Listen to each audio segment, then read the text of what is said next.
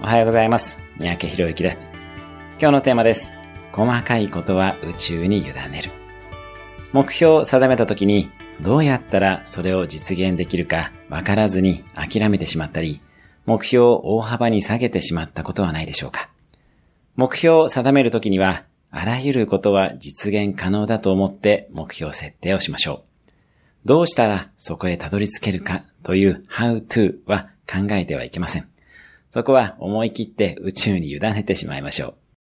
あなたが大好きなことをすれば幸運が引き寄せられますし、大ピンチの時でも必ず他の選択肢があります。とにかく実現したいことに意識を集中します。細かいことは考えないのがポイントです。それでは今日も素敵な一日を。また次回お会いしましょう。